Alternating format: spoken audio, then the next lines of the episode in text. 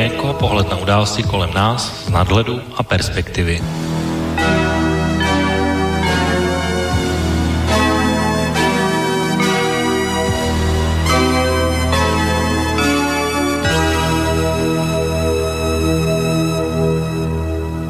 Páteční podvečer, vážení posluchači, od mikrofonu vás vítá mikrofonu Intibo, začíná relace Okénko s datem 24. dubna 2020 a znovu po dvou týdnech tady dnes živě budeme rozbírat eh, určité věci ze světa politiky. Dnes by to mělo být takové vlastně splacení určitého dluhu, protože pro dnešní relaci jsem vybral vlastně dvě taková témata, na která teda bohužel minule nedošlo, ani jsme se k ním nedostali v relaci Trikolora, tak eh, dneska to aspoň krátce se ještě vrátíme k, ke kauze odstranění uh, sochy maršála Koněva v Praze a určitě máme tady ještě jeden takový dluh, který už se nám také delší dobu vyne jako eh, dluh, ke kterému jsme se zatím nedostali a to jsou vlastně eh, demokratické primárky, protože naše před, před, před minulá relace vlastně byla den předtím, než eh, se v Jižní Karolíně zlomil osud primárek do dnešního finálního stavu. To znamená, stalo se vlastně to, co já jsem tehdy předvídal, že Joe Biden vyhraje v Severní Karolíně velmi výrazně. Vyhrál tedy ještě daleko výrazněji asi, než všichni ostatní čekali a to vlastně spustilo takovou tu lavinu odstupování Píta Buttigiege, Elizabeth Warren a podobně, až tedy nakonec se nějakou chvíli souboj přeměnil na duel mezi Bernie Sandersem a, a Joe Bidenem. Na bohužel tedy potom už do celé volebního procesu vstoupil i svým způsobem uh, koronavirus, to znamená v některých státech byly volby odloženy, v některých tedy přes nařízení republikánského guvernéra museli i v, tomto, v této situaci proběhnout, takže dnes už tady jsme o kruh dál a vlastně i po odstoupení Bernieho Sandersa je jasné, že vyzovatelem Donalda Trumpa za půl roku zhruba bude Joe Biden. Jehož politiku jsme tady zatím vlastně nějak neprobírali a probírali jsme tady pouze Bernieho Sandersa, takže podíváme se i na samozřejmě na kariéru Joe Bidena a podíváme se na jeho vyhlídky, jak si zatím stojí, protože samozřejmě uh, za celou dobu a také jsme to moc uh, tady nezmiňovali, ani jsme se k tomu vlastně nedostali, je to, jak Donald Trump třeba zvládá nebo nezvládá podle toho, jak budou názory dnešního hosta, uvidíme, tak jak vlastně tohle mu může pomoct nebo zhatit plány na znovu zvolení na další čtyři roky americkým prezidentem. Takže to by měly být takové dva základní tematické okruhy pro dnešní relaci. A samozřejmě vážení posluchači, pokud se budete chtít zapojit do dnešní diskuze, tak jako vždycky tady bude telefonní číslo k dispozici 048 381 0101, e-mailová adresa studiozavináč slobodný vysílač.sk a nebo na, přes naše webové stránky pod zeleným odkazem otázka do studia můžete se do naší diskuze zapojit. Takže si myslím, že se určitě zapojíte, pokud ta možnost bude, anebo že já třeba mnohé dnes naštvu, tak uh, o tom jsem celkem stoprocentně přesvědčen. Protože vraťme se tedy ke kauze uh, sochy generála Koněva a mám tady dvě taková audia, uh, o čem by dnes ta zpětná diskuze měla být. Ani ne tak úplně o tom, co dělal generál Koně v roce 45, 61, 56 a podobně, ale o tom, co spíše následovalo potom, co se stalo toho 3. dubna. Nicméně, abych to mohl nějak zdokumentovat na určitých audioukázkách, tak pojďme se vrátit do roku 80, kdy ta socha byla instalovaná a tehdejší československá televize o tom referovala takto. Než se pustil do první studie, musel přečíst řadu knih, studovat jeho podobu z fotografií, ale znát i podrobnosti o tom, jaký nosil plášť, boty i čepici. Zasloužilý umělec Zdeněk Kribus pracoval na pomníku maršála Ivana Stěpanoviče Koněva několik let – Nechtěl vyjádřit jenom jeho věrnou podobu z roku, kdy nám tento legendární vojenský vůdce přinesl svobodu. Musel jeho postavou zachytit nekonečně radostnou atmosféru osvobození Prahy. Při úpravách mu pomáhají pracovníci závodu umělecké kovovýroby v Praze Hostivaři, kteří odlili a sestavili všech 13 kusů, ze kterých se monument skládá a trpělivou patinérskou prací mu dodávají konečnou podobu. Nový pražský pomník bude za několik dnů odhalen na Davidském náměstí Interbrigády.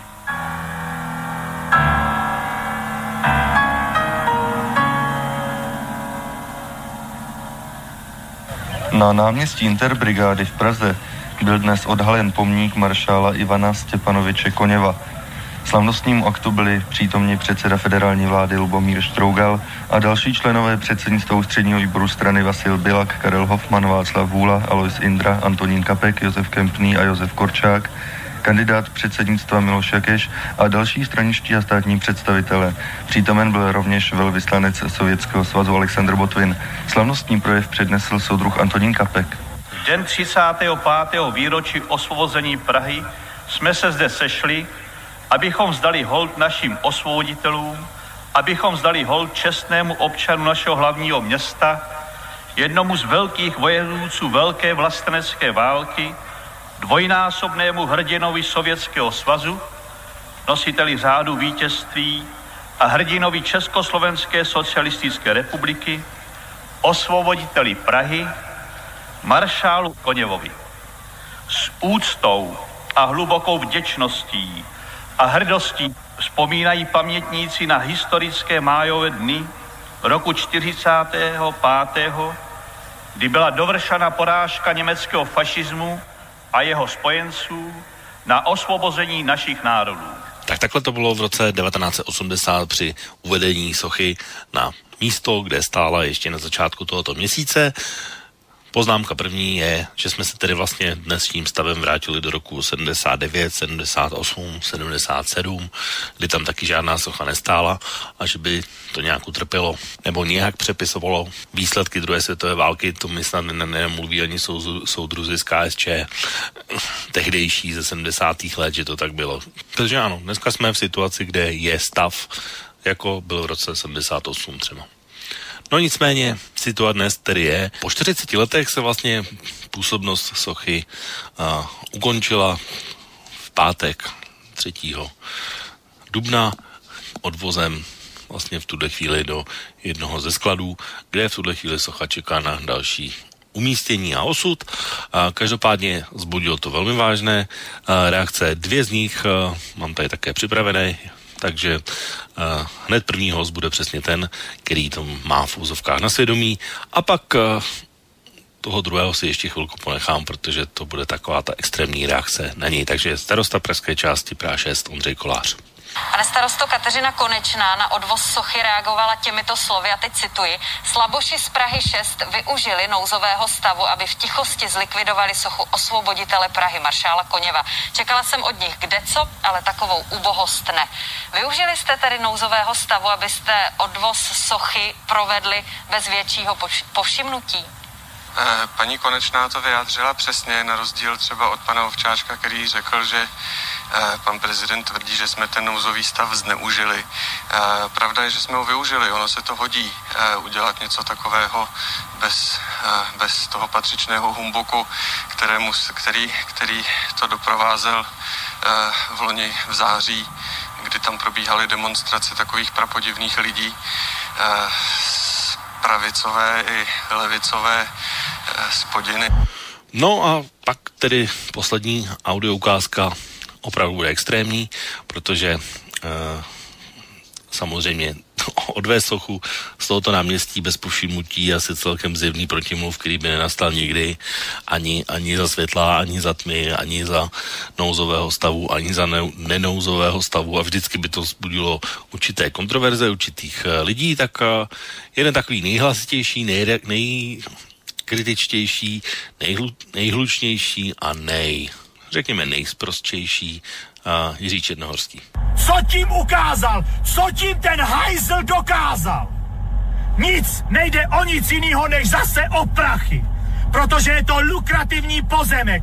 Tady nejde o nějaký druh další činy Koněva. Nějaký Maďarsko a berlínská zeď a tyhle kraviny, což nejsou ani pravdou. Tady jde o prachy.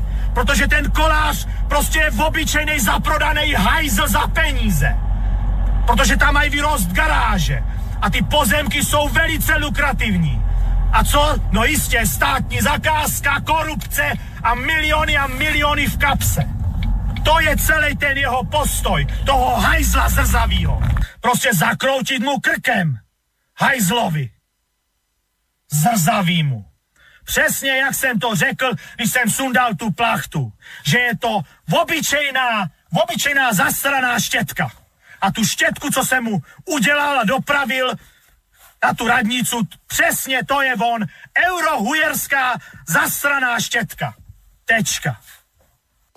A to je vlastně to, o čem já bych chtěl dneska vlastně hlavně mluvit. Jaké jsou ty reakce, kdo vlastně protestuje a jak bych to třeba viděl já ve svém městě, protože i naše město má své určité zkušenosti s eh, maršálem Koněvem, takže a, o tom by to nesmělo být. Bude to čistě jenom můj taková imprese z toho, co vlastně jsme tady zažívali těch, dejme tomu, 14 dnů poté a jaké všechny aspekty to vlastně má. Takže několik poznámek tady na úvod. Řekněme tak, že já nebydlím na Praze 6 a vlastně mi to může být celkem jedno, jak se rozhoduje místní zastupitelstvo, ale vidím to z dálky a nějak zhruba takto. Celá léta už je tohle místo zdrojem, řekněme, napětí mezi různými skupinami, někteří si za poslední léta z toho utvořili takové poutní místo a slaví tam nebo oslavují tam různé věci. To, že se na to radnice kouká nějakým způsobem, je jejich svaté právo, protože u nás v České republice máme stále pořád ještě parlamentní zastupitelskou demokracii a máme tady uh, možnost svobodných voleb, čili pokud se nám současné zastupitelé a radní ve městě nebo městské části v případě Prahy nelíbí, můžeme svůj nesouhlas vyjádřit v prostředku, který se jmenuje volby. Na Praze 6, když se podívám, tak je to celé jednoduché.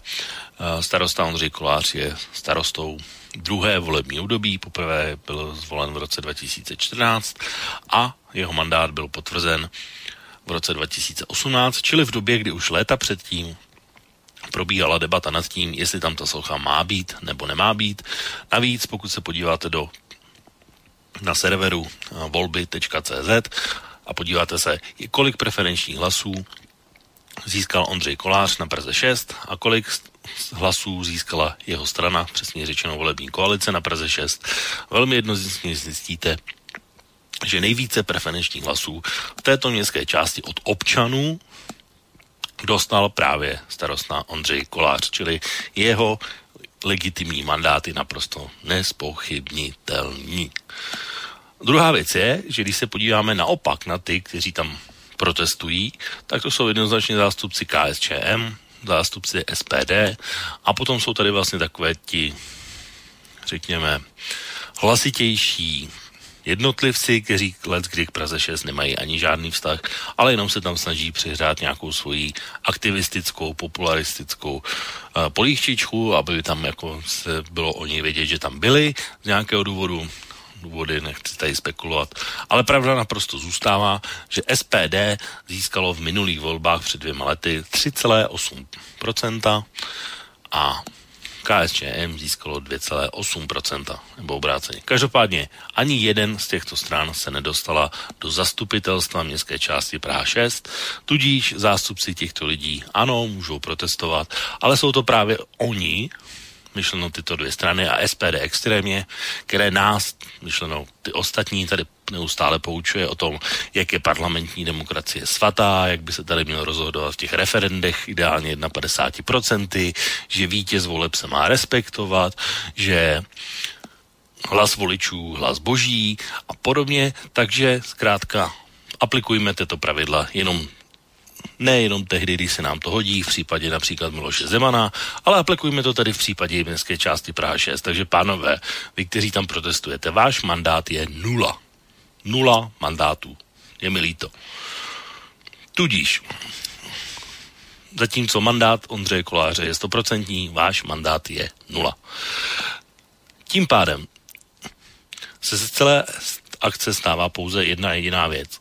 Stejně tak, jako se zastupitelstvo mého města v tuhle chvíli může rozhodnout, že tady na křižovatce postaví kruhový objezd, nebo tam postaví fontánu, nebo se rozhodne, že naopak kruhový objezd zruší, nebo fontánu zruší, tak úplně stejně se může Ondřej Kolář a zastupitelstvo rozhodnout o tom, že tam ta socha buď bude, nebo nebude, protože je v jeho majetku. Mimochodem, Ondřej Kolář je pouze starosta, který je vázán rozhodnutím zastupitelstva, čili zastupitelé jsou ti, kteří rozhodli. A, takže to, že on by něco chtěl, ještě nutně neznamená, že by to udělal, protože a, k tomu, aby se to mohlo stát, musí mít to posvěcení zastupitelstva, které dostal loni v září. To si pamatujeme, to byla ta první vlna o něch protestů. Takže bylo jasné, že celá věc je jenom otázkou času, kdy k tomu dojde. A stalo se to za nouzového stavu. On říká, že to využili, jak jsem říkal já v úvodu, umím si představit, že stejný rozruch by vznikl v jakémkoliv případě. Možná by to bylo ještě dramatičtější a asi by k tomu odvozu musela asistovat případně policie, eh, protože asi by to nešlo tak snadno. Ale budíš. Tohle je tak asi ten nejméně důležitý aspekt a, toho celého.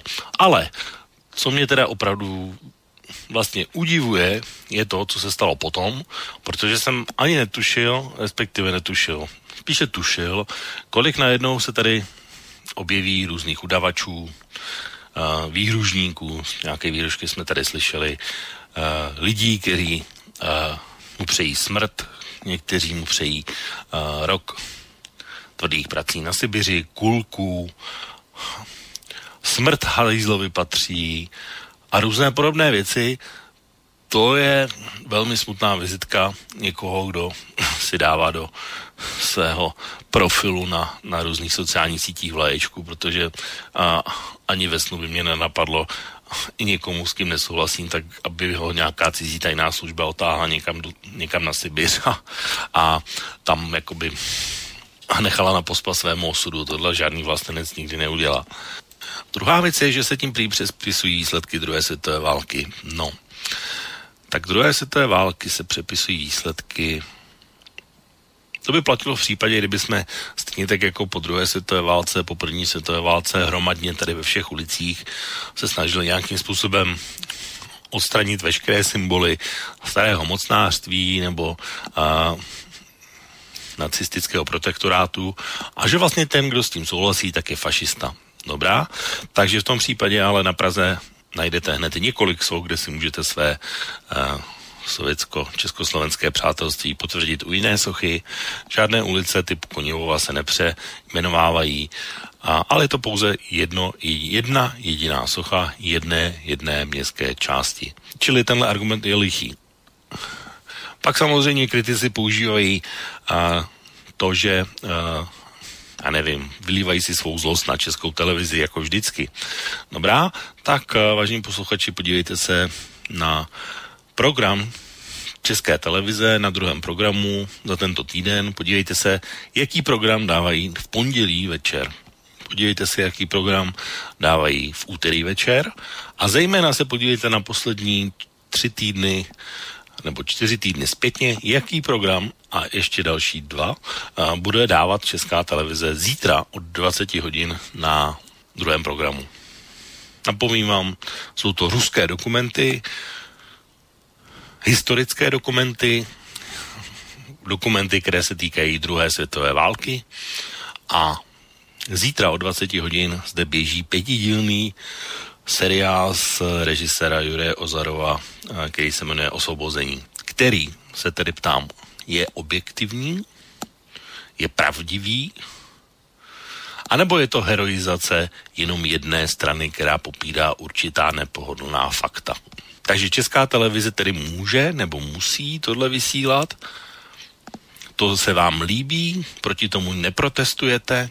A nebo je to tak, že se vám líbí jenom ta jedna strana. Až budete nadávat na českou televizi příště, vzpomeňte si na tyhle tři pořady. Čím se dostávám k tomu, čím bych asi skončil, protože čas velmi rychle běží a to je, jak bych to viděl já ve svém městě. No já patřím uh, k těm, kteří jehož rodné rodné město má na generála Koněva následující vzpomínku. Nebo vzpomínku. To je historický fakt, s kterým se nedá nic dělat. Moje rodné město, vojska generála Koněva, dva dny po válce byla bombardována sovětským letectvem, protože se domnívali, že jsou tady skrývají nacisté, ač ty už tady dávno nebyli. Takže 10. května vítající občané mého rodného města několik desítek z nich zahynulo, a několik desítek domů bylo zničeno právě tímhle leteckým bombardováním. Pochopitelně po celých 40 let ani slovo se nesmělo zmínit o tom, že tento nálet provedla ruská armáda.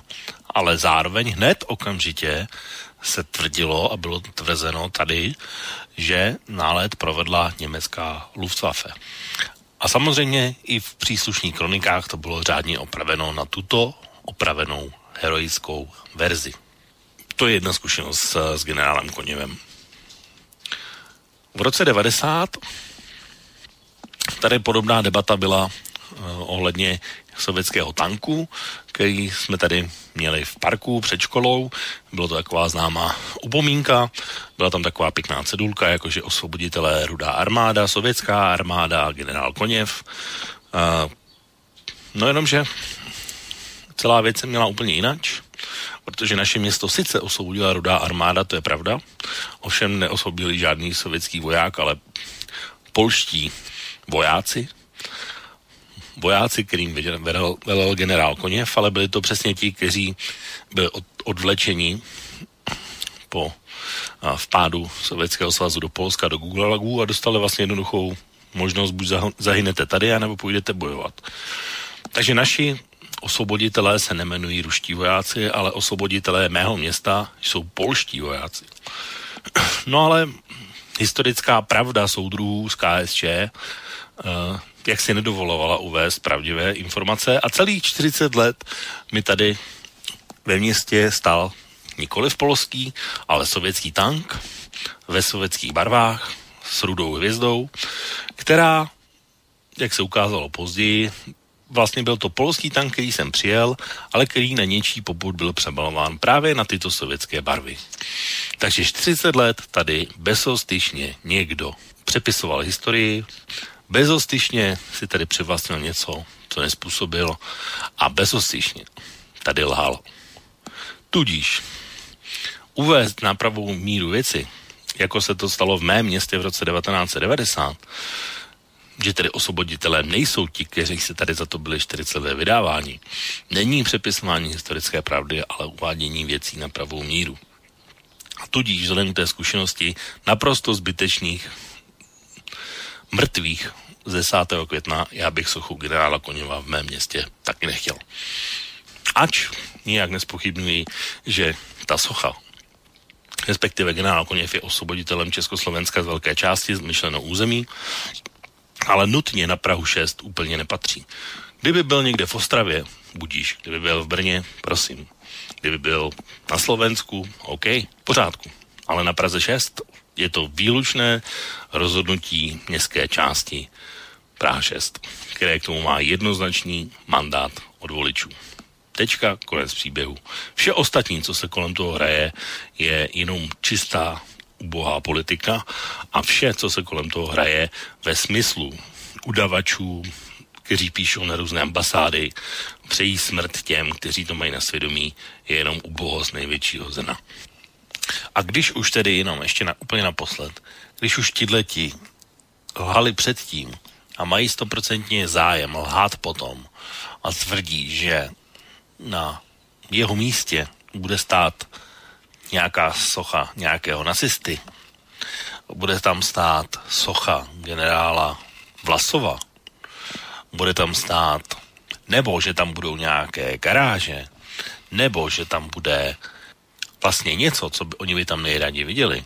Návrh přece toho stejného zastupitelstva jasně říká, že tam bude památník osvoboditelů, všech osvoboditelů města Praha a že tam když by tam někdo chtěl nějakou sochu postavit, že by tam mohla být socha českého vůdce pražského povstání generála Kutl Vašra, kterého mimochodem komunisté hned po příjezdu uh, Konivovy armády jaksi vymazali z historie a okamžitě se tohle jméno nesmělo říkat další přepisování historie.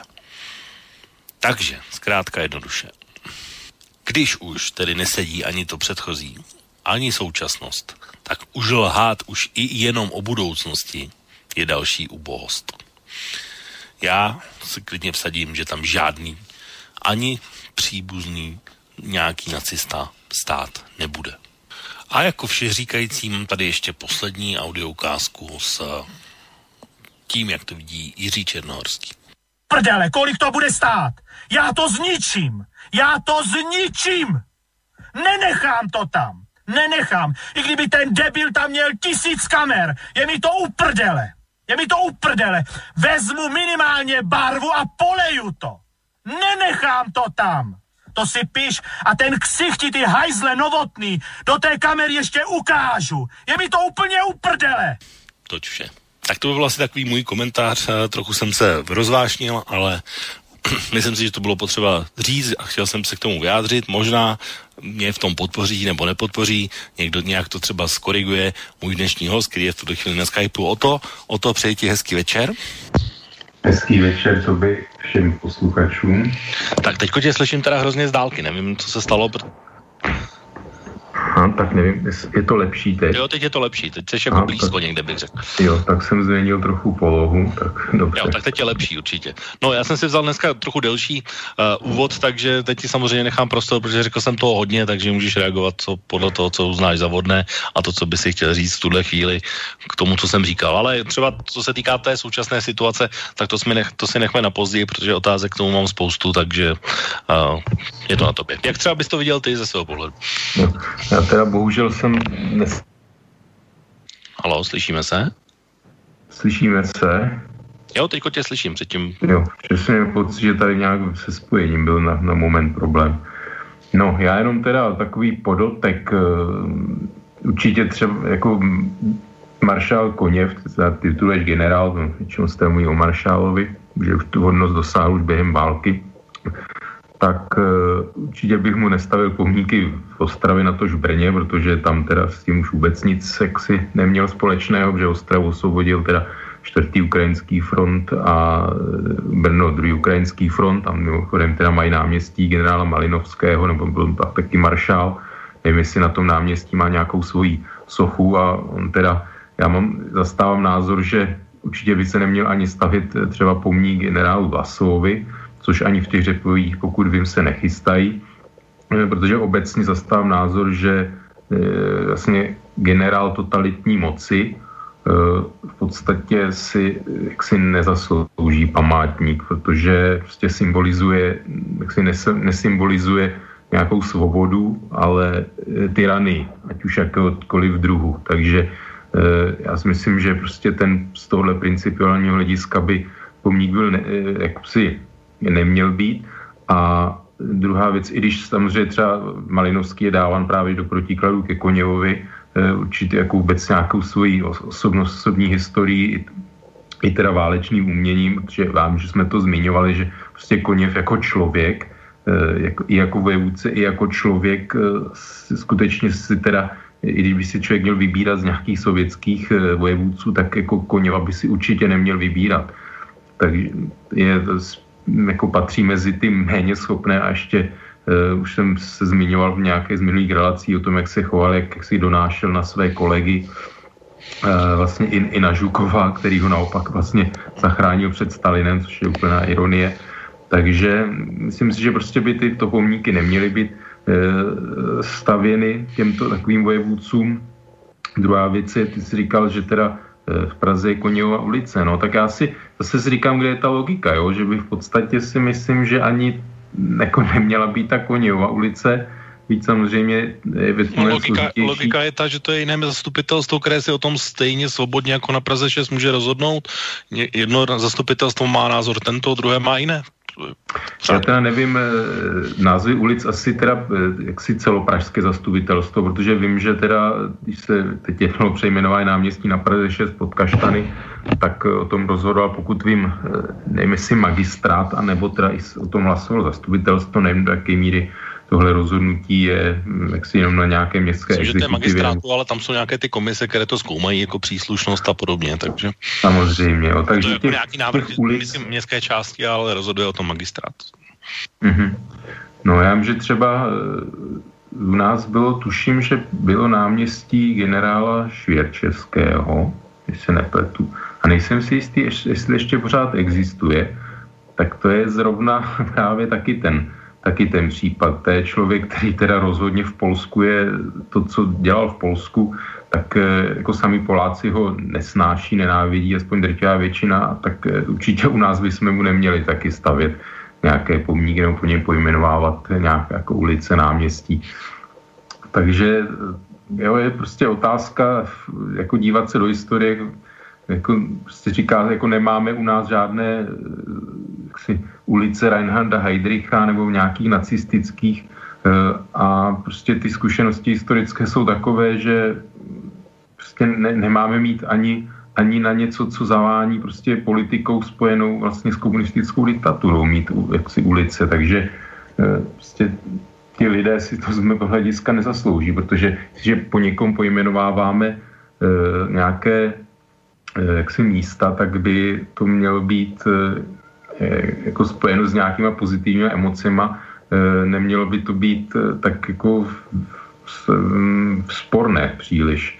Jo, proto jsou samozřejmě názory, že by se neměli v podstatě po nějakých politicích nebo něco, co souvisí s politikou, pojmenovávat v podstatě ulice, náměstí, místa, ale po nějakých jenom vědcích a umělcích a podobně. Když zase umělci taky že na umění může mít různé taky lidi kvalitu nějakého umění, názory, takže samozřejmě to je taková věc, eh, jak si asi jako na velkou diskuzi. Karla Gota jsme tady řešili přece ulici a podobné věci, jestli ano, ne, no. a státní vyznamenání ano, ne, a proč Samozřejmě. ten ano.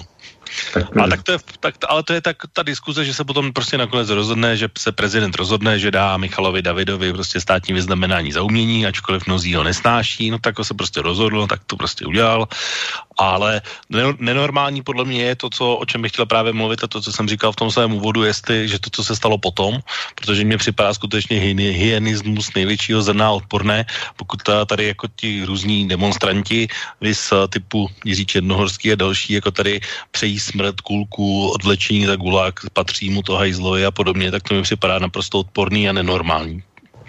No tak samozřejmě jako je to normální. A teda taky, když se mě, ve mně ten člověk vyvolává taky velice negativní jaksi emoce jako zbudí, takže ale mě, nějak si fascinuje, že tihle lidé, jak jsou schopní jak si jako využívat těch svo, jakoby osobních svobod, nějakých jako právního státu, protože samozřejmě, když by v těch jako zemích, které on eh, jak si uctívá a vidí tam svůj vzor, tak jako eh, jak se tam chová státní aparát jako lidem, jako je on, že jo? tak tam, by, tam si prostě ti lidé jako nemůžou tohle dovolit.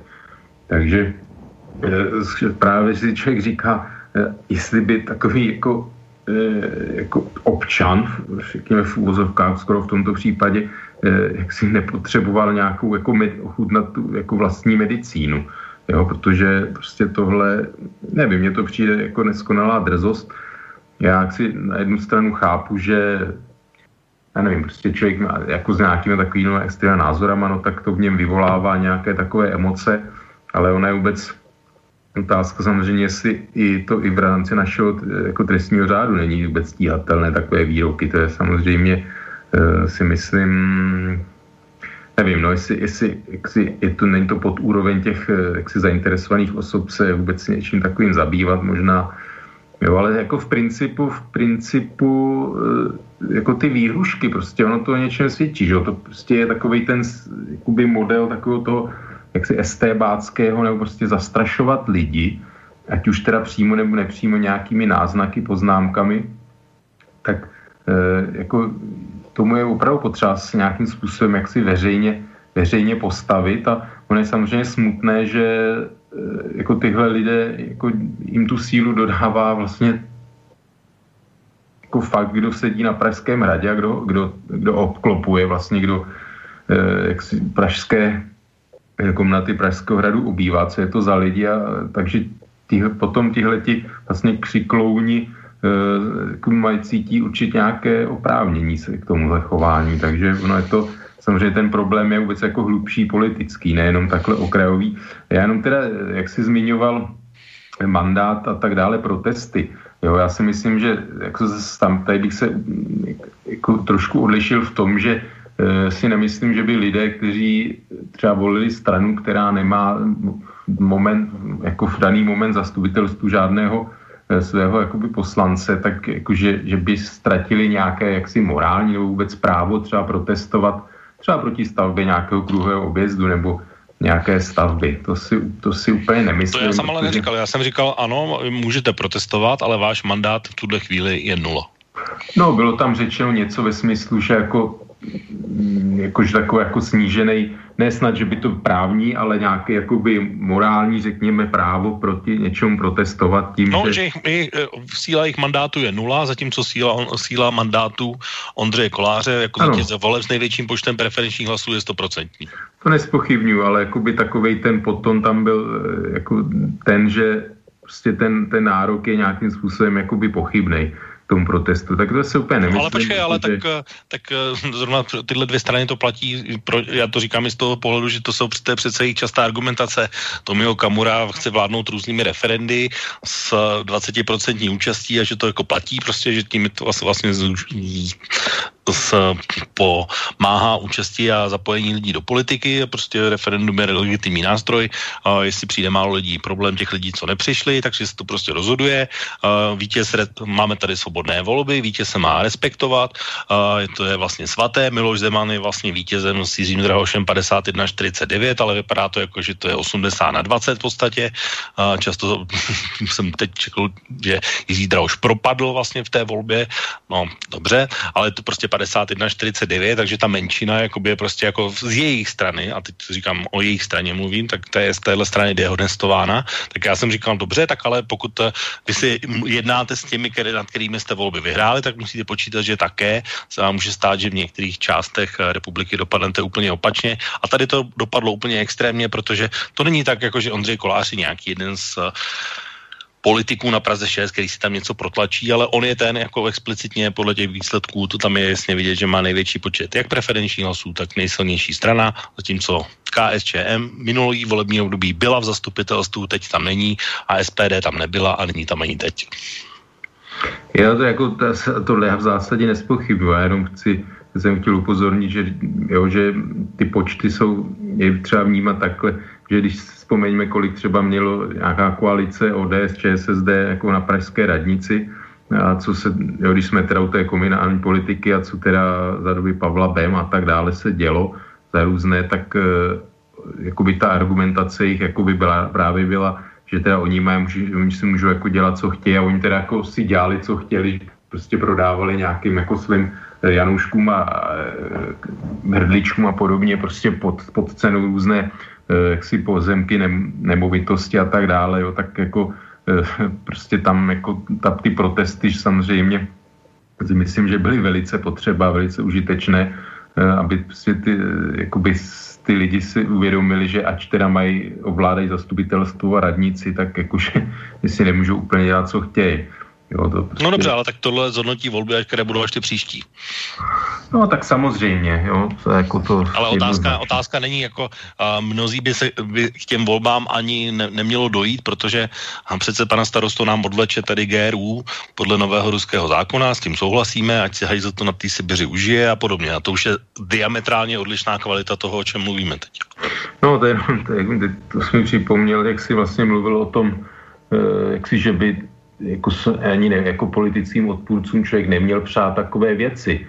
No tak jako přiznám se, že mě právě tyhle sympatizanti eh, jakoby těch sibirských gulagů, už to řeknu, eh, tak jako kolikrát mě napadlo, ať se, ať se teda směr, směr Sibiř odstěhují, když jim to tam tak vyhovuje samozřejmě. No, že jo? To mě zase třeba naopak ne, jako mě by tohle nenapadlo jako vůbec nikdy, ačkoliv Zdeněk Kondráček, což je taková jedna kauza z tohohle týdne, napsal, že starosta Kolář bude rád, že se, až se otevřou hranice, že se bude bát i vlastního stínu a že ho nečeká žádné hezké období a že mu mezinárodní zatýkač vlastně znemožní odjet z republiky, takže vlastně si to jako mu uh, s tím, že ale asi počítal, když začal kopat do ruského medvěda, si napsal Zdeněk Kondráček na svém uh, Facebooku, tak já ačkoliv si o různých politicích myslím různé věci, tak ani u jediného můžeme říct třeba Zdeňka Ondráčka nebo Tomea Okamuru, to je jedno, ale můžu s ním třeba nesouhlasit vůbec ničem, ale ani ve snu by mě nenapadlo, že bych někomu přál, když Zdeněk Ondráček teda chce jako uh, komunikovat tímhle způsobem, tak uh,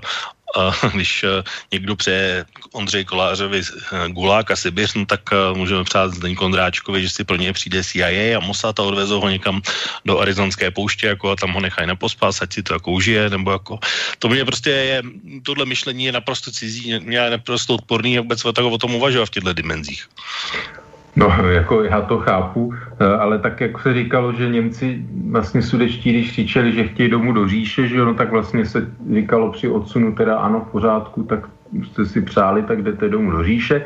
No tak mě právě lidi, kteří teda sympat, jako jim nějak jako by se nelíbí žít ve svobodné společnosti demokratické, liberální, tak ať se teda přestěhují do té své vysněné jaksi domů do nory ruského medvěda, třeba na tu Sibiř Jo, prostě takhle já to myslím, že prostě proč teda ty, ty lidi jako v pořádku, ať si je, eh, ať se tam, jako, já si myslím, že oni nebudou mít problém eh, tyhle lidi, jak si v Rusku, když oni samozřejmě hrají tady nějakou takovou tu eh, roli nějaké té páté kolony užitečnou samozřejmě, takže se by to úplně, úplně nevyhovovalo. Ty lidi jsou tady samozřejmě pro někoho potřeba u nás. No, ale my to máme ještě v, úplně v absurdní rovině ve smyslu, že tady máme pražského primátora, jednoho, jednoho pražského starostu, dalšího pražského starostu máme pod policejní ochranou, protože tyhle idioti jako jim prostě vyhrožují jako smrtí, zabitím a já nevím čím. A někteří tomu tleskají, jako já prostě, tohle je, těžká začárovina za mnou, a, a která je neospraveditelná jako s jakýmkoliv způsobem, protože tady pokud je někdo Čech, nebo občan České republiky a považuje se za vlastence, tak musí být tedy vlastenec, pokud jde o občana České republiky. A logicky by měl vyjadřovat, jak to řeknu, přednost Čechovi před cizincem, když to řeknu takhle, ale tady se děje prostě ještě prostě jako potlesk, jako dobře vám tak? Nelogické. No, takhle. Já sám už jsem i v téhle relaci vyjádřil, že jako nějaká jako národní identita jako je jedna věc, ale já si jako daleko víc cením nějaké jako hodnot, které jsou jako víc než národní. Takže jako mě rozhodně blíž nějaký Němec, možná i Rus prostě, kteří jsou, eh, jak si zastávají nějaké stejné hodnoty svobody, než, než Čech, nějaký jaksi komunista nebo ukamurovec, který prostě zlíží tamhle k Číně, k Severní Koreji, k Rusku. Takže ono jako, já z těchto kategorií to asi se liším, prostě pro mě to není, není tak eh, zase jako by ta národnost tak zásadní, prostě já jsem lojální občan České republiky po, potud, pokud eh, jako v České republice platí prostě nějaká eh, jako ústava, jakou máme dnes třeba. A určitě bych jak tomu státu nebyl lojální eh, jako v době komunistického režimu. To, to jako říkám naprosto jednoznačně. A pokud se tý, jako o té lojalitě, no tak já nevím, KSČM od svého vzniku prostě podléhala nějaké komunistické internacionálně, kominterně takzvané, byla vždycky řízena, řízena z Moskvy, plnila, plnila vlastně úkoly Moskvy a podřízovala se a to vlastně to úplně po celé, po celé období jaksi za první republiky, za války, po válce a jako bohužel jako reálně se až na tom pří, jako příliš moc nezměnilo do dneška. Takže ono, eh, jak si jako mám být loajální ke komunistovi, protože Čech, když on není loajální, že on je jako podřízený v podstatě Moskvě a můžeme jako a námitky o to, že v Rusku dneska není žádný komunismus a že, a že jaksi je to tam nějakou ka, tvrdý kapitalismus a podobné, jsou úplně nesmyslné, že? protože tam tady vůbec jako se nejedná o nějaké vlastnictví výrobních prostředků, že? To, to jsou už jako, ale prostě komunisti dnes pořád jsou to eh, jaksi podstatě agenti Moskvy, když to řeknu úplně naplno. No tak já jsem ještě byl poměrně šokovaný, když jsem viděl Roberta Vašíčka, což je jeden ze dvou zastupitelů v Praze, celé Praze, v žádné jiné městské části Praha 11, ale v celé Praze, ve všech 13 městských částech jsou pouze dva zastupitelé za SPD, jeden z nich je právě Robert Vašíček a ten jako, vystý, jako vím, tak jako vystoupí na ruské televizi, jako je tam označen jako za starostu Praha 11. Nikomu to nevadí? No tak to je taková běž, jako běžná manipulace samozřejmě, to je. jako, to není první případ samozřejmě, že to byli zástupci tamhle, co jeli e, vlastně na Krymu, jak několik komunistů, někdo se SPD, že na, na Krymu nebo do Donbasu, že a tam je vydává jako za oficiální zástupce jako prostě delegaci České republiky, že to je, a pak jako úplně náhodou v té stejné reportáži vystupuje další člen SPD, pan Zdeněk Lux. Jako no. rozhořčený občan Prahy. To je jako náhoda. Jako ze mě někdo dělá blba. No, nebo, že, jako... nebo že teď jako momentálně pan Křížek z Trikolory najednou je zastupitelem Prahy 5, ačkoliv žádným zastupitelem není. A to je no, další rozhořčený tak... hlas pražského nebo českého občana. Takový samozřejmě, jak si, se neočekává, že, že jako možná, že to, by to někdo udělal, ale kolik takových teda diváků nějaké ruské státní televize asi bude někde na internet googlovat, že jo, navíc oni mají azbuku, takže mají velký problém vůbec eh, jako si dostat Ale jo, ale, ale, ale počkej, ale já, to, to, já o tom nemluvím z toho pohledu toho ruského diváka, já to mluvím z pohledu toho Roberta Vašíčka, pochopitelně. To je tak asi no. stejné, jako když tady byl Jiří Kobza, tak přece Jiří Kobza byl, ačkoliv je poslanec, tak byl označen taky jako uh, v, v nějaké podobné televizi jako za respektovaného novináře, prostě jenom za nějaký článek, jako který napsal. Úplně absurdní, jako naprosto. Ale nikde ne, nepřijde žádná reakce, no já se teda jako omlouvám nebo vymezuju nebo nesouhlasím prostě s tímhle označením, protože jí nejsem. No tak jako divím se, že jo, protože oni samozřejmě tihle lidi jako novináře eh, jako obecně, že jo, moc nemusí, tak se divím, že pro, pro ně přeci novinář je urážka, no tak jestli respektovaný novinář je něco, co už teda jsou schopni tolerovat, když se vyzná. A no tak jsem, že to je taková nálepka, dá by se ten člověk jakoby stal důvěryhodnějším, že jo, no tak pro někoho je důvěryhodný dostatečně, že je to poslanec, pro někoho je to poslanec za SPD, no a jsou někdo, kdo třeba ještě teda můžou zvýšit ten okruh lidí, kteří to po, po, za důvěrného, když se tam přidá ještě, ještě nějaká další. Já jako speciálně toho pana Vašíčka jako sledu, kdo, kdo je mladší a, sl, a sleduje třeba streamera českého Agrela, tak ví, co tenhle pán se pokoušel uh, s ním udělat, aby se dostal do poslanecké sněmovny před volbami, takže o ně nemám žádné velké iluze. Um, ale musím se zeptat na jednu věc, jaká s tím souvisí, protože když tady byl minule Marty, tak uh, já jsem to zmiňoval i v, a říkal ty Ondřej Kolář v tom svém úvodu, že vlastně to, kdo protestuje proti uh, tomu odstranění a podobně, že se tam vlastně schromažďovala uh, levicová a pravicová spodina. Tak uh, Marty, když tady byl minule, tak říkal, že to je vlastně na to, aby uh, Ondřej Kolář rezignoval. Co si o tom myslíš?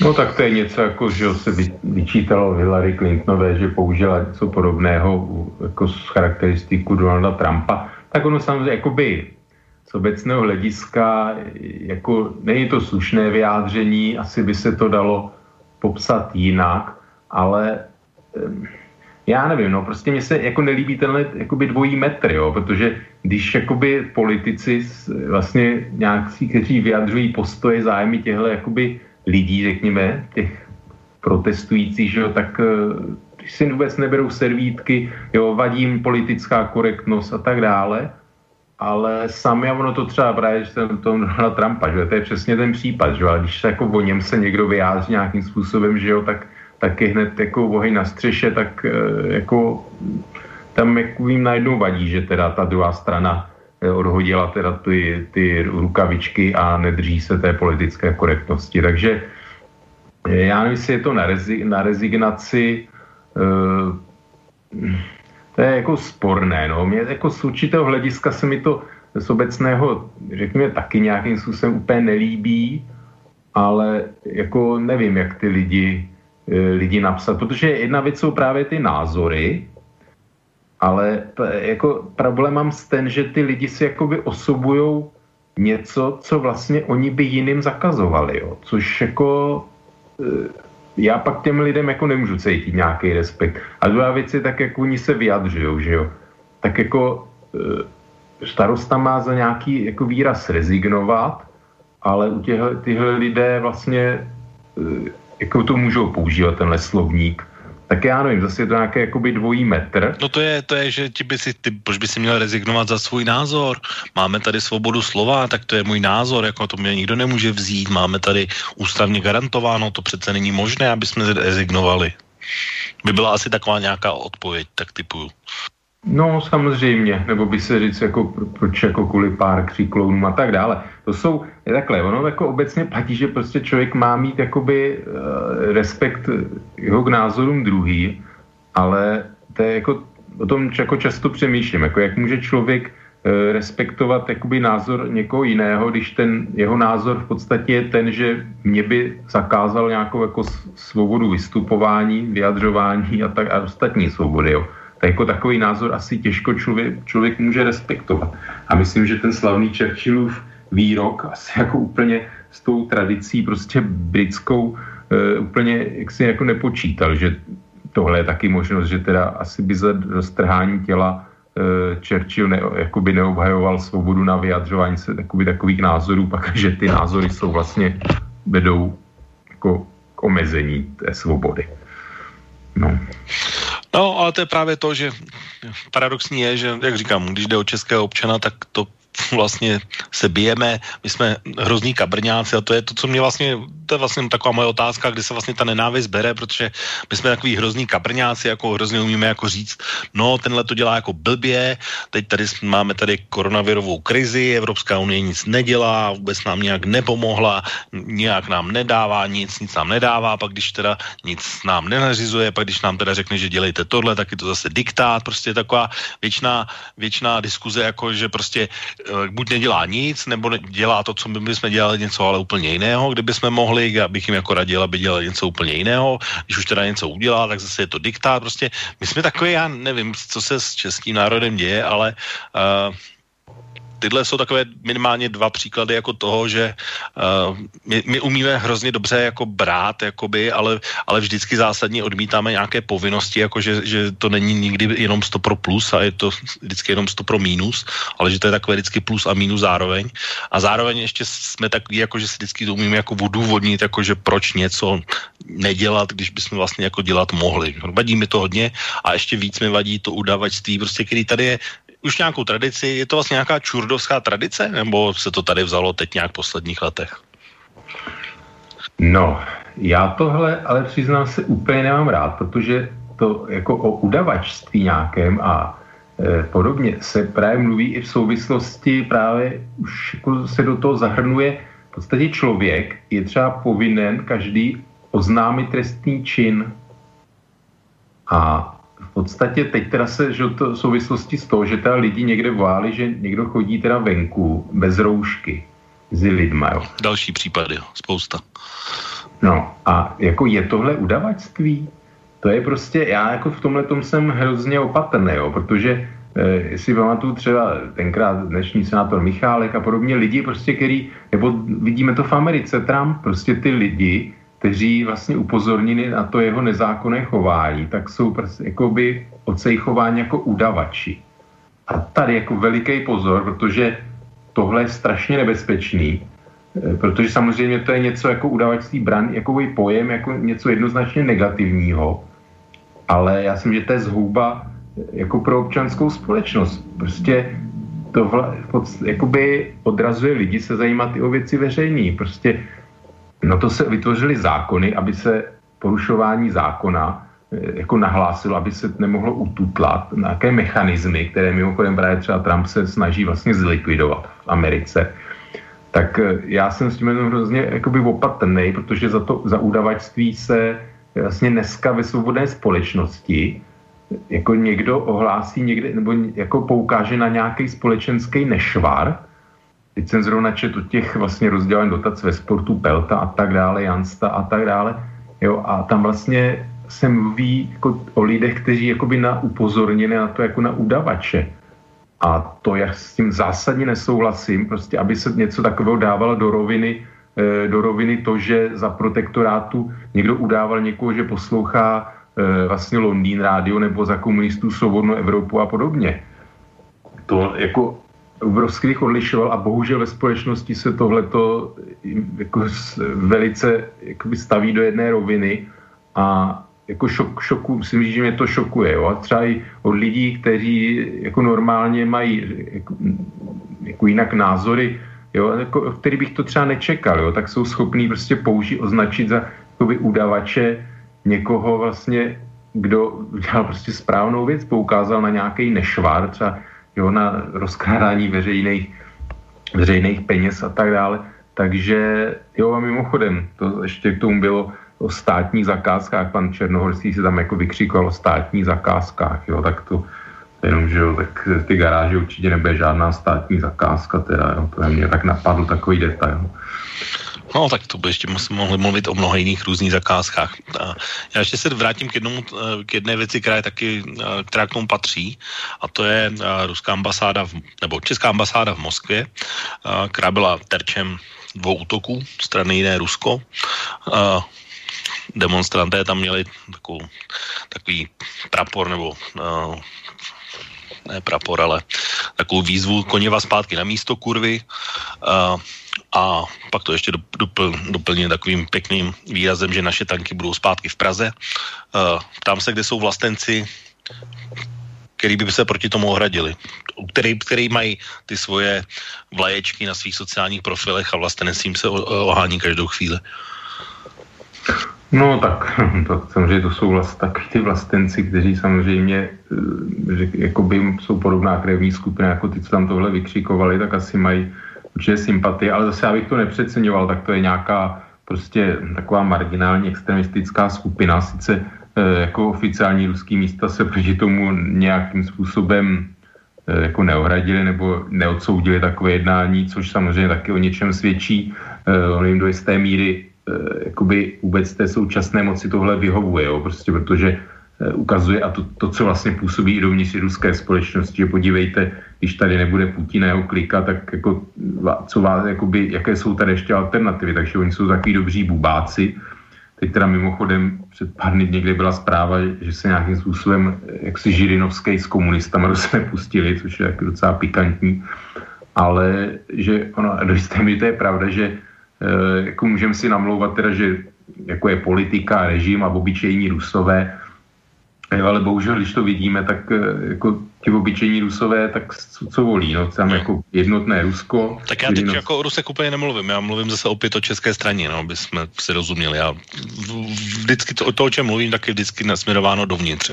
Že jsou lidé, kteří, tady, který tohle mají plná ústa, ale ve skutečnosti ta, to jejich vlastenectví je omezeno jenom do určitého okamžiku než a pak je ticho. Ale no tak jako to jsou lidi, kteří to vlastenectví spojují v podstatě jakoby, jak to říct, ve smyslu, že vlastenec je ten, který eh, jako nepřekruce v úzovkách historii a jako ctí slavnou tradici tady osvobození bude armády. Prostě to jsou lidi, kteří nějakým způsobem to vlastenectví eh, spojili, ať už jako nějak jako vnitřně nějakým zvláštním jako nepochopením nebo nedostatkem historického vzdělání nebo nějakou prostě ideologií, tak eh, jako s minulým režimem, že jo, prostě s východním blokem, s Varšavskou smlouvou, že jo, to jsou lidi, prostě, který, já nevím, jo, prostě je tady ta skupina obyvatelstva, která, která to, že patříme na západ, vlastně je, jako je pro něj vlastně zrada, jako bohužel jako je to realita, jo, a tak všecko, co jde proti nějakým tomuhle jejich světonázoru, tak vlastně eh, jako není, není, není vlastenectví. Jo. Jako zdá se, zdá se to divný, ale bohužel, no. To, to že ten režim minulej jako by likvidoval tamhle piloty a, a vojáky z východní západní fronty a tak dále. Jo, prostě v nějaký pokřivený optice prostě je vlastenectví tohle. No, tak eh, co se týká osvobození Prahy, tak eh, ještě asi poslední reminiscence a myslím si, že bychom si mohli dát jednu písničku, dneska teda speciálně vybranou, na kterou už se dvakrát nedostalo, tak dneska si určitě dáme. Tak eh, vlastně o osvobození, já jsem tady mluvil v tom úvodu ohledně těch filmů Juraje Ozerova a uh, my tady máme takovou čes, český ekvivalent uh, Otakara Vávry, uh, takovou tu trojici Dny zrady Sokolovo a, a film, který se jmenuje vysloveně o osvobození Prahy, což není nic jiného než prax prostá agitka, sice zručně natočená, protože Otakar Vávra filmy natáčet uměl a měl na to neomezený rozpočet, armádní příslušníky k dispozici a mohl si vlastně natáčet, kde chtěl a co chtěl v podstatě a to, jak to, ten film technicky je natočený, tak to už nikdy nikdo samozřejmě nenatočí, protože ani na Václavském, ani na staroměstském náměstí nebo na Mosti Legii už žádný tank nikdy jezdit filmově nebude. Uh, tak uh, tam vlastně třeba, když se tady bavíme o Vlasovcích, tak tam to bylo kouzelně hezky vysvětleno. Tam i o Vlasovcích byla jediná věta, uh, tak uh, že to byli českoslovenští partizáni umístění a vyslaní na území Československa ze Sovětského svazu. A pak tam Jiří Krampol běhá jako po staromáku se samopalem. A takhle by se vlastně dalo říct jako generál Kutrvašer, prostě vymazáno úplně jako totálně naprosto. Tak tohle je to, že si to spojují s tímhle třeba? Takhle? No tak, no tak samozřejmě, že jo. No takhle není to jenom teda jako ideologicky, řekněme, nějakým jakoby komuni, komunistickým, komunistickou ideologií, ale jako, nějak, jako nějakou slovanskou, že jo, soudržností. Se podíváme, že jo, prostě ty jedinci tam jako mm, za separatisty do Donbasu, že jo, a podobně, tak prostě jo, nebo takový ten, ta organizace Českoslovenští důstojníci v záloze, tak, tak to je prostě takový ten mix, jako kde je potřeba, tak se víc vystrčí ta komunistická ideologie, že jo, nějaký jakoby nalákat nějaký sympatie na sociální spravedlnost, že jo, kde teda je potřeba tak se zase nějaká jakoby ta slovanská sounáležitost jo, zdůrazní, že takže to jsou takové jako účelové, účelové prostě e, jako situace, Jo, a jsou tak, a někdo tomu či, jako nějak upřímně věří. No, a k tomu, tomu osvobození, e, prostě, já nevím, už jsme to probírali, že jo, tak ono, zase obecně, jo, a nevím, jako, proč koněv, jo, proč zrovna koněv, já si myslím, že koněv ne, ale takové to se jako interpretace, že jako by koněv nebo rudá armáda neosvobodila Prahu, jo, tak jako je třeba samozřejmě dodat, že bez rudé armády by žádné pražské povstání nebylo, ani neměl šanci na úspěch, ani teda žádný generál Kutel Vašer by se nemohl postavit do jeho čela, že, že jako skutečně ta rudá armáda e, jako umožnila to, že, že vůbec i teda Vlasovci, jo, protože se říká, že Vlasovci taky, že jo, vlastně viděli, že jim teče dobo, tak se jako na poslední chvíli zase změnili strany, oni to nikdy nebyli nějaký nadšený pro německý, jo, ta historie je složitá, to byla taková e, jaksi jako znouzecnost, nebo to nebyly žádný úplně zapálený fašisti, nacisti, byť samozřejmě část z nich víme jako varšavský povstaň a ta jako měla krev na rukou taky, e, ale jo, takže ono, zase ta, taková ta argumentace, že, že jako rudá armáda Prahu neosvobodila, jo, tak e, no, vyvolává to tu zlou krev, protože to vypadá jakoby, že, jakoby to popírání jako úlohy rudé armády celkově, jo, což samozřejmě je špatně, jo, na druhou stranu druhým dechem zase nikdy, nikdy neopomenu dodat, jako co ta rudá armáda zase sebou přinesla, jo? že to je, proto si myslím, že prostě na žádnou jako fašistickou, nacistickou a komunistickou minulost neměly být žádné jaksi pomníky jim stavěny jak, jako os, oslavné. Zatím si stojím. No ale to je právě to další, že když tam nechceš mít koněva, tak jsi fašista. Automaticky máš nálepku. Prásk.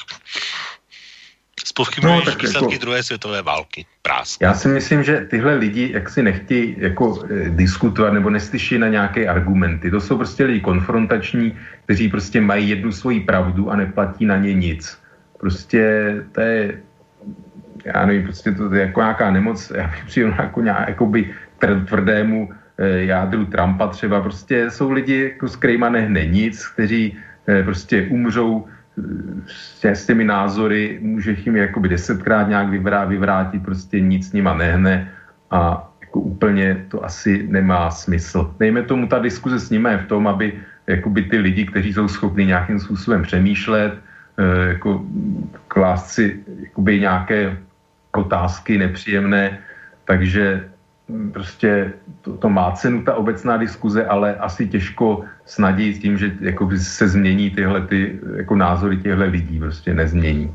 No, tak já prohlašu, že tím, že tady někdo chce to říct přesně, jak to bylo, ne v duchu a toho, co tady 40 let a ve stylu no, filmu o Takara Vávry a podobných, takže je fašista automaticky, tak není. No, každopádně, pojďme si dát krátkou přestávku, respektive krátkou. Já jsem říkal, že jsem dneska vybral takovou speciální uh, písničku, bude to z uh, písnička od skupiny Tata Boys, která bude hrát ovšem ale spíše v pozadí a hlavní solo v něm bude mít pan Jiří Šmicr, protože písničku, kterou si teď pustíme, tak by se vlastně dala spojit s těmi tématy, o kterých mluvíme a dala by se spojit i s uh, tématem koronaviru svým způsobem. Tak pojďme si dát pana Jiřího Šmicra. Ahoj.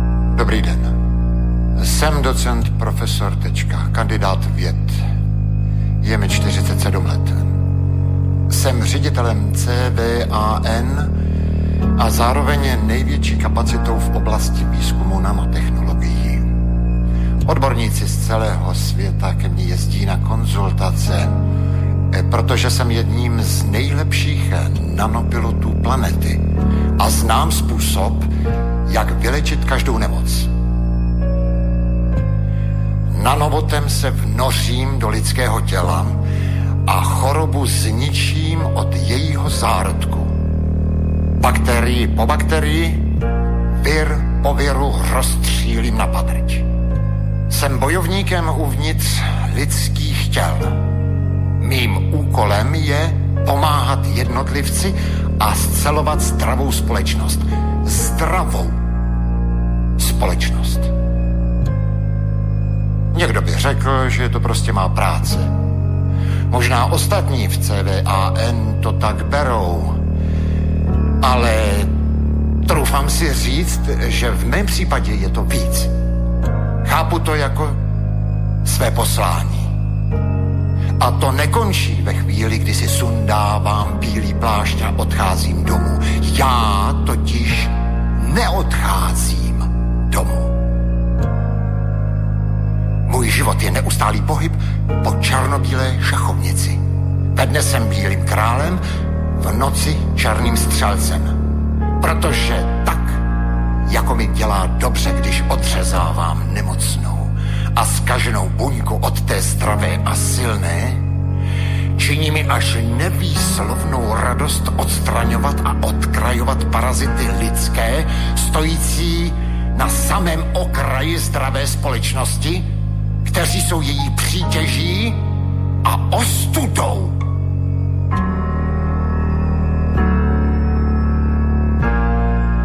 Jsem velkým milovníkem čistoty a pořádku. Stejně tak jako lidský organismus může být napaden bakterií nebo virem, je svět, ve kterém žijeme, také plný různých cizopasníků. Jsou to bezpresorní dýchači čerstvého vzduchu, lidé bez energie a bez nápadu.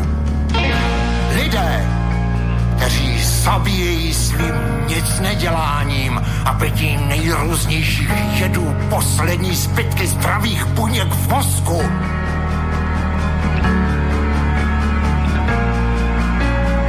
Nejsou schopni být naší společnosti jakoliv prospěšní. Jsou to lidé skažení. Jsou to lidé, kteří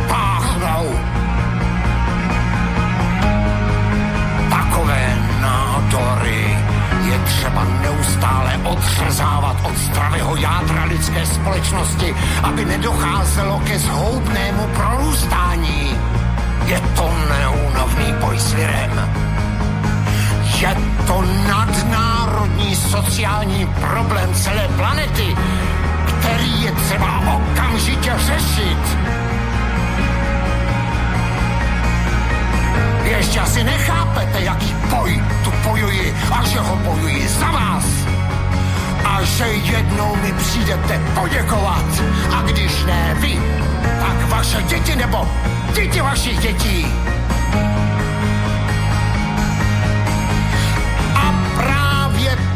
je potřeba vytvořit čisté a zdravé prostředí. Cítím se být v tomto směru vyvoleným jedincem. Má duše se očišťuje. Zabijím lidi pro lidi. Nejsem nebezpečný šílenec, ale právě opak je pravdou. Já jsem jediný zdravě uvažující a o zdraví uvažující jedinec. Ano, jedinec. Protože jsem asi jediný, kdo to pochopil. Zbavuji vás ke Jsem úklidovou četou. Jsem motor společnosti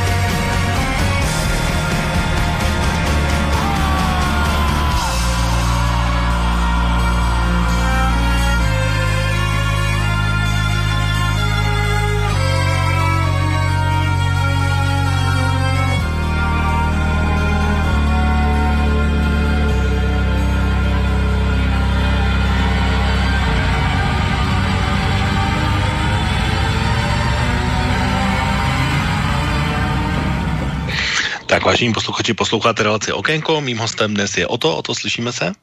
No, slyšíme.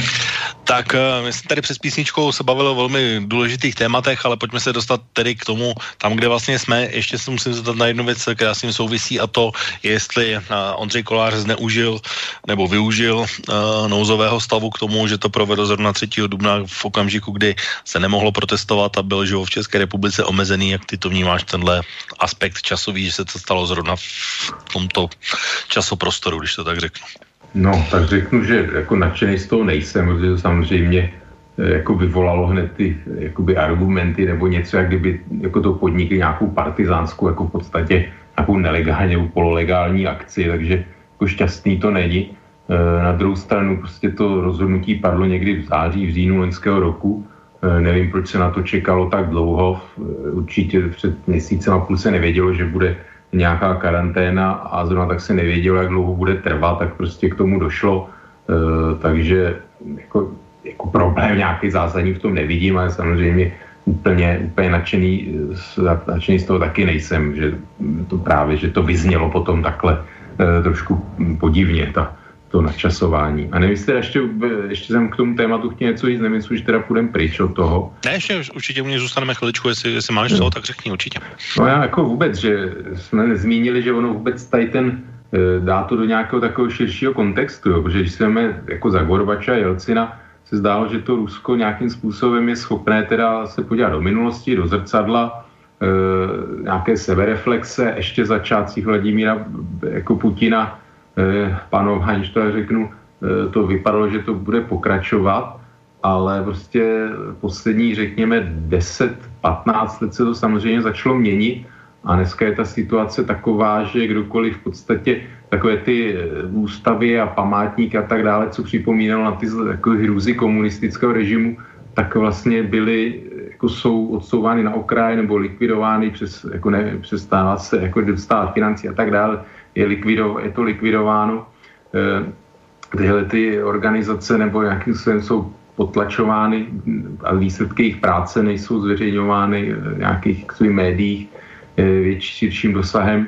Takže ono to právě zapadá i do toho prostě eh, tady jako tohohle kontextu, jo. takže ono právě, že čím samozřejmě pak to Rusko jako až takovým jako nehorázným výrokům sahá a výhruškám a nějaké tamhle zákony absurdní přijímá, tak samozřejmě, že to jako nutně musí vyvolávat nějaký protiklad, eh, protitlak, pardon, a myslím, že mám takový jakoby nepříjemný pocit, že prostě my jsme vnímáni jako nějaký takový slabý kus, že třeba vůči Polsku jako to Rusko si jako vůbec nedovolí, protože ví, že tam narazí prostě na nějakou jakoby jednotnou jako národní frontu v vozovkách. A jako tohle to si nedovolí, nebo i třeba vůči Rumunsku a tak dále. Tady prostě vidí, že jsme, že tady jako působí nějaká taková ta eh, jako pátá kolona, když to řeknu, eh, že on víme, prostě eh, známe jako Milo, názory Miloše Zemana, ne, nedělám si iluze o názorech jakoby spoustu lidí třeba jako i hnutí ANO a tak dále. Vidíme to, jak se angažoval vlastně i Radek Vondráček a tak dále, jako jeho jeho aktivity, prostě eh, nevím, nevím kde se to bere, uh, úplně u těchto, u těchto lidí, kteří prostě nemají nějakou úplně takovou tu jako vyloženě vazbu třeba na minulý režim.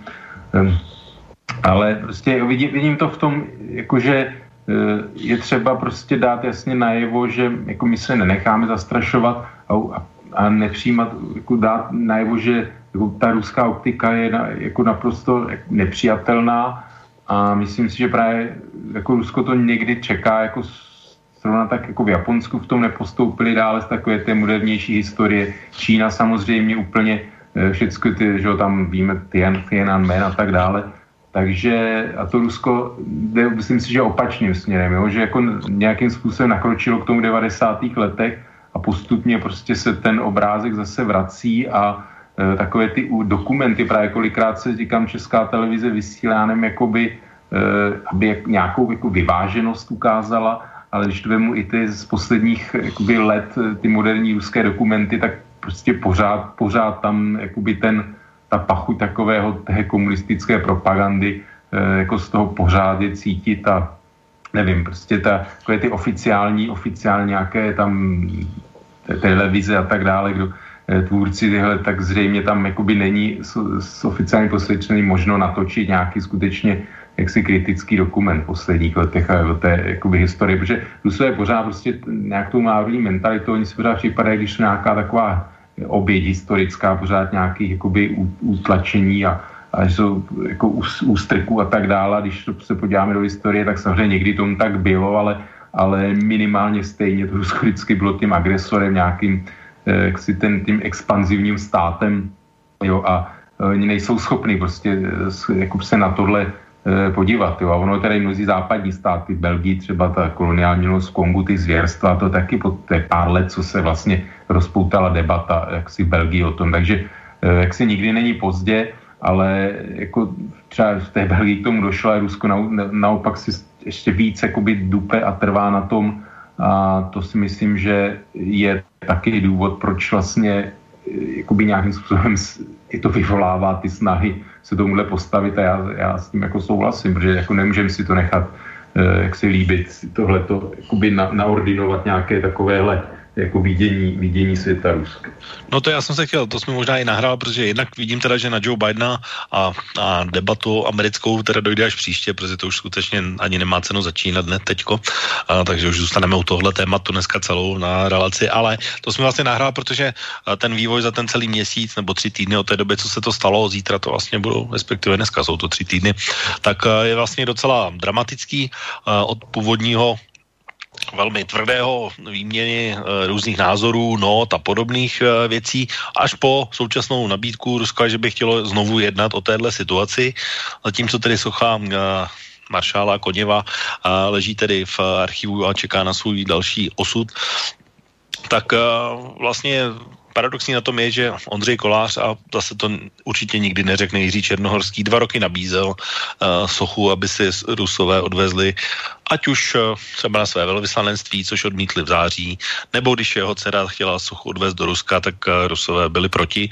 Ale teď nabízejí tedy nakonec uh, možnost, že by o tom chtěli znovu jednat. Jednal by si s nima, nebo jak by si tu situaci vyřešil teď, když už tam teda socha není?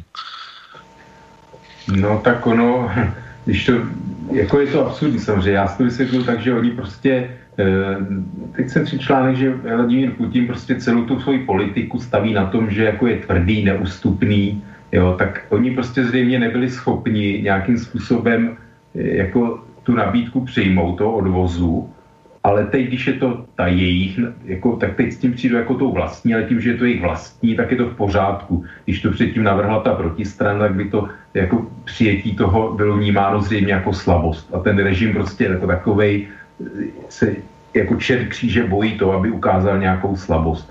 Takže tohle je samozřejmě docela, docela vtipné. E, jako co s tím? No, já přiznám se, že mně se sváří prostě ty přístupy e, jakože teď, když na to přistoupíme, tak vlastně zase ukážeme, jako kdyby e, se, jako my ukážeme slabost, jo. Ono teď jako kdo ustoupí.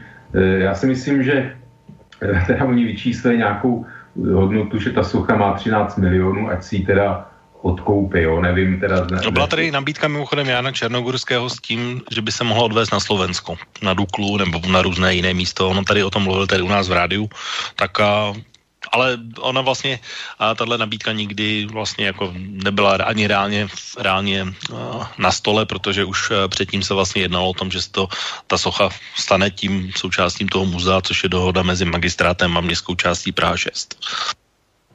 Nevím, prostě ať zůstane tady muzeu, protože ta socha samozřejmě oni chtěli vrátit, ruská strana, že, což je absurdní, že nikdy nebyla jejich majetkem, to je prostě taky další tak jako neuvěřitelné věci.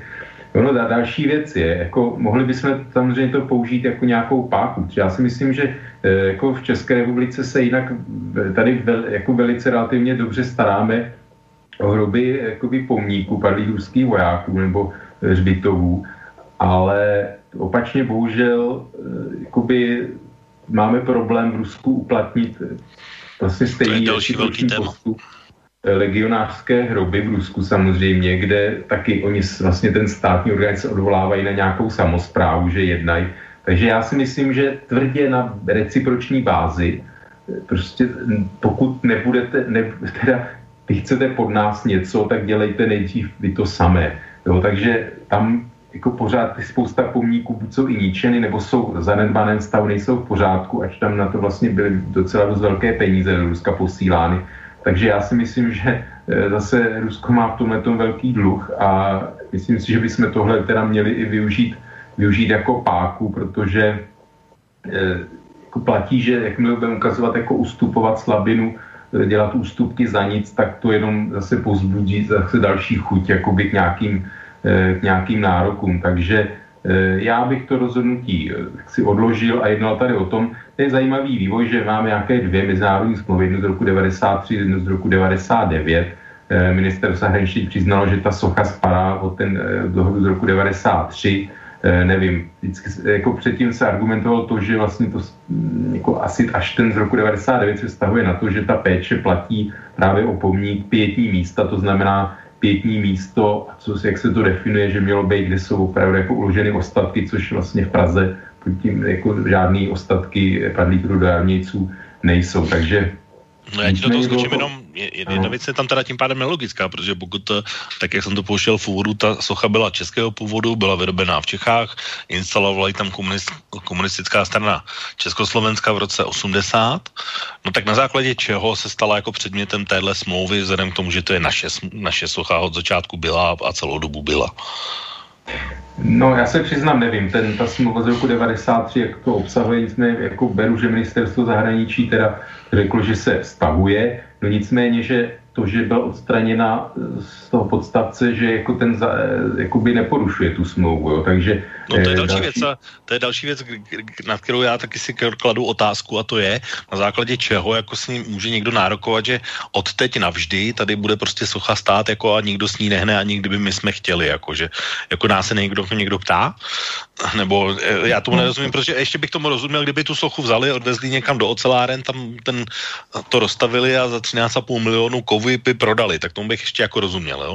ale to, že se jako vlastně jemně a v celku a neporušeně převeze z místa A do místa B, mně připadá absurdní, že by mohlo být bráno jako něco, co porušuje nějakou smlouvu, protože té soše se nestalo nic, že by jí někdo usek ruku nebo utrhl hlavu, prostě byla přesunutá tak, jak stála na místo A nebo z místa A na místo B. No tak samozřejmě, ale jako si to vidím jako součást nějaké jako ruské politiky, jako pořád hrát oběť, pořád se tvářit prostě, jak jako všichni ubližujou. Ono je to samozřejmě i dovnitř.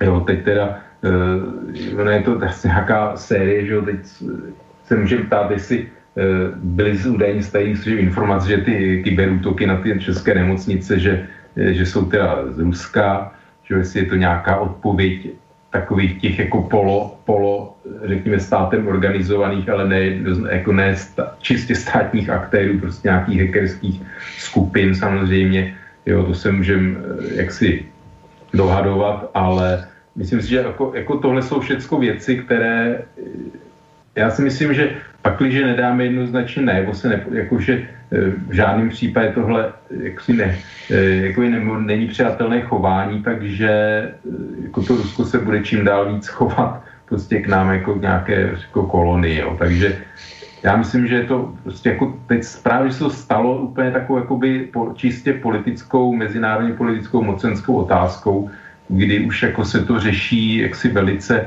eh, velice těžce, no.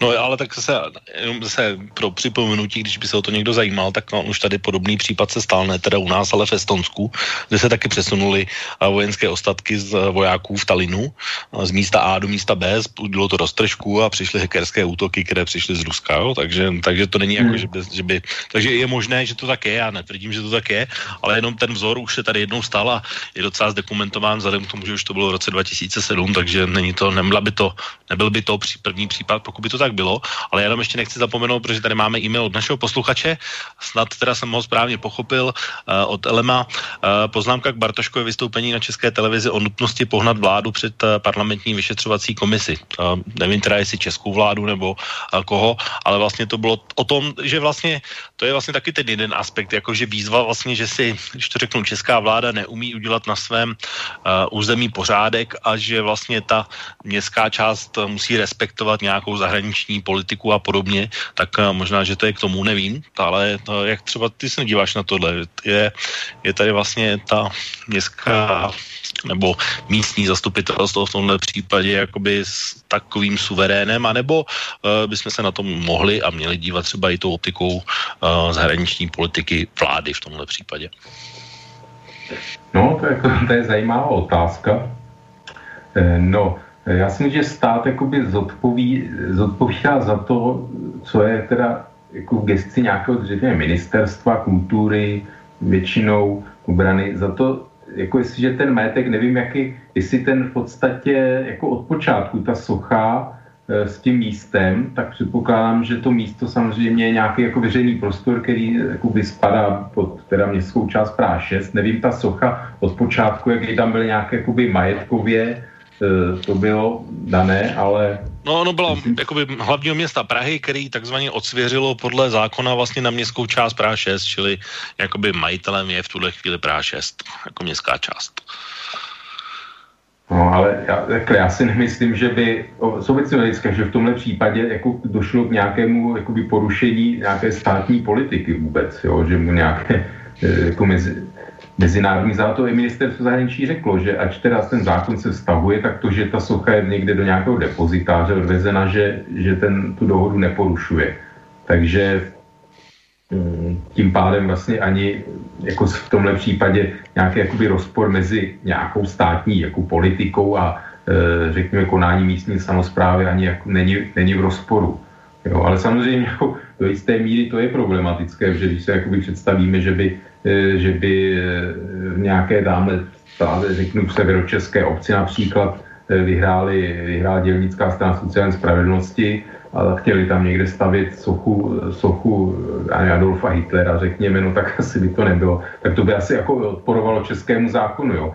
Je samozřejmě otázka, jak se na to díváme, to jestli ten koně co skutečně reprezentuje, že? protože pak, když bychom to vzali jakože symbolizuje minulý režim a ono to je jako vůbec u nás s tím uplatňováním toho zákona, přesně to, jak on se jmenuje, že o e, zákaz propagace prostě hnutí směřujících potlačení práv a tak dále, že jo, tak v podstatě zjednodušeně to komunistické a nacistické symboly, e, tak e, jako jak se na tu sochu díváme, protože e, že už to rozebíráme celou dobu, prostě, co ten koněv jako má symbolizovat. A už jsme to i v nějaký relaci říkali, že jako nemám nic proti tomu, aby se tam prostě postavil pomník obětem druhé světové války, včetně teda i vojáků rudé armády, byť ani jsme se nedostali k tomu takovým těm různým prostě, eh, jak jsou reálně občané v Čechách, v Československu měli měli zkušenosti s rudou armádou, nejen s rudou armádou, eh, z Rumunsku No ale o tom se nemluví, tam,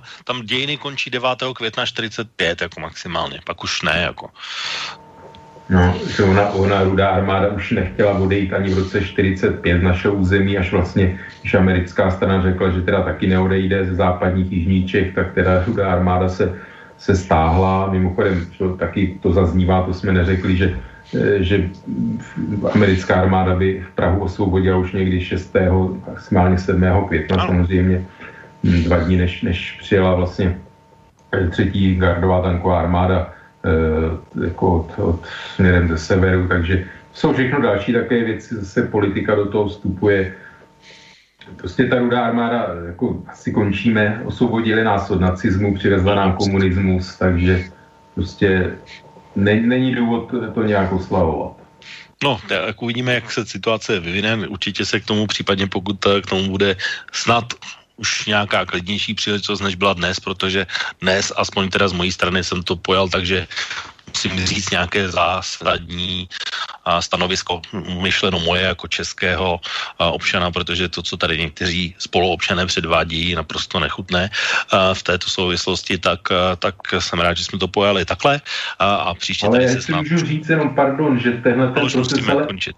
A jo, ale ukazuje prostě, že naopak tu českou společnost, sice tu jsou tyhle proudy, ale takovou tu indiferentní velkou masu jak si jako říká pozor, podívejte se to Rusko, jak, jak se chová, jak přemýšlí. Jo. Takže ono určitém smyslu to jako je jakoby pozitivní.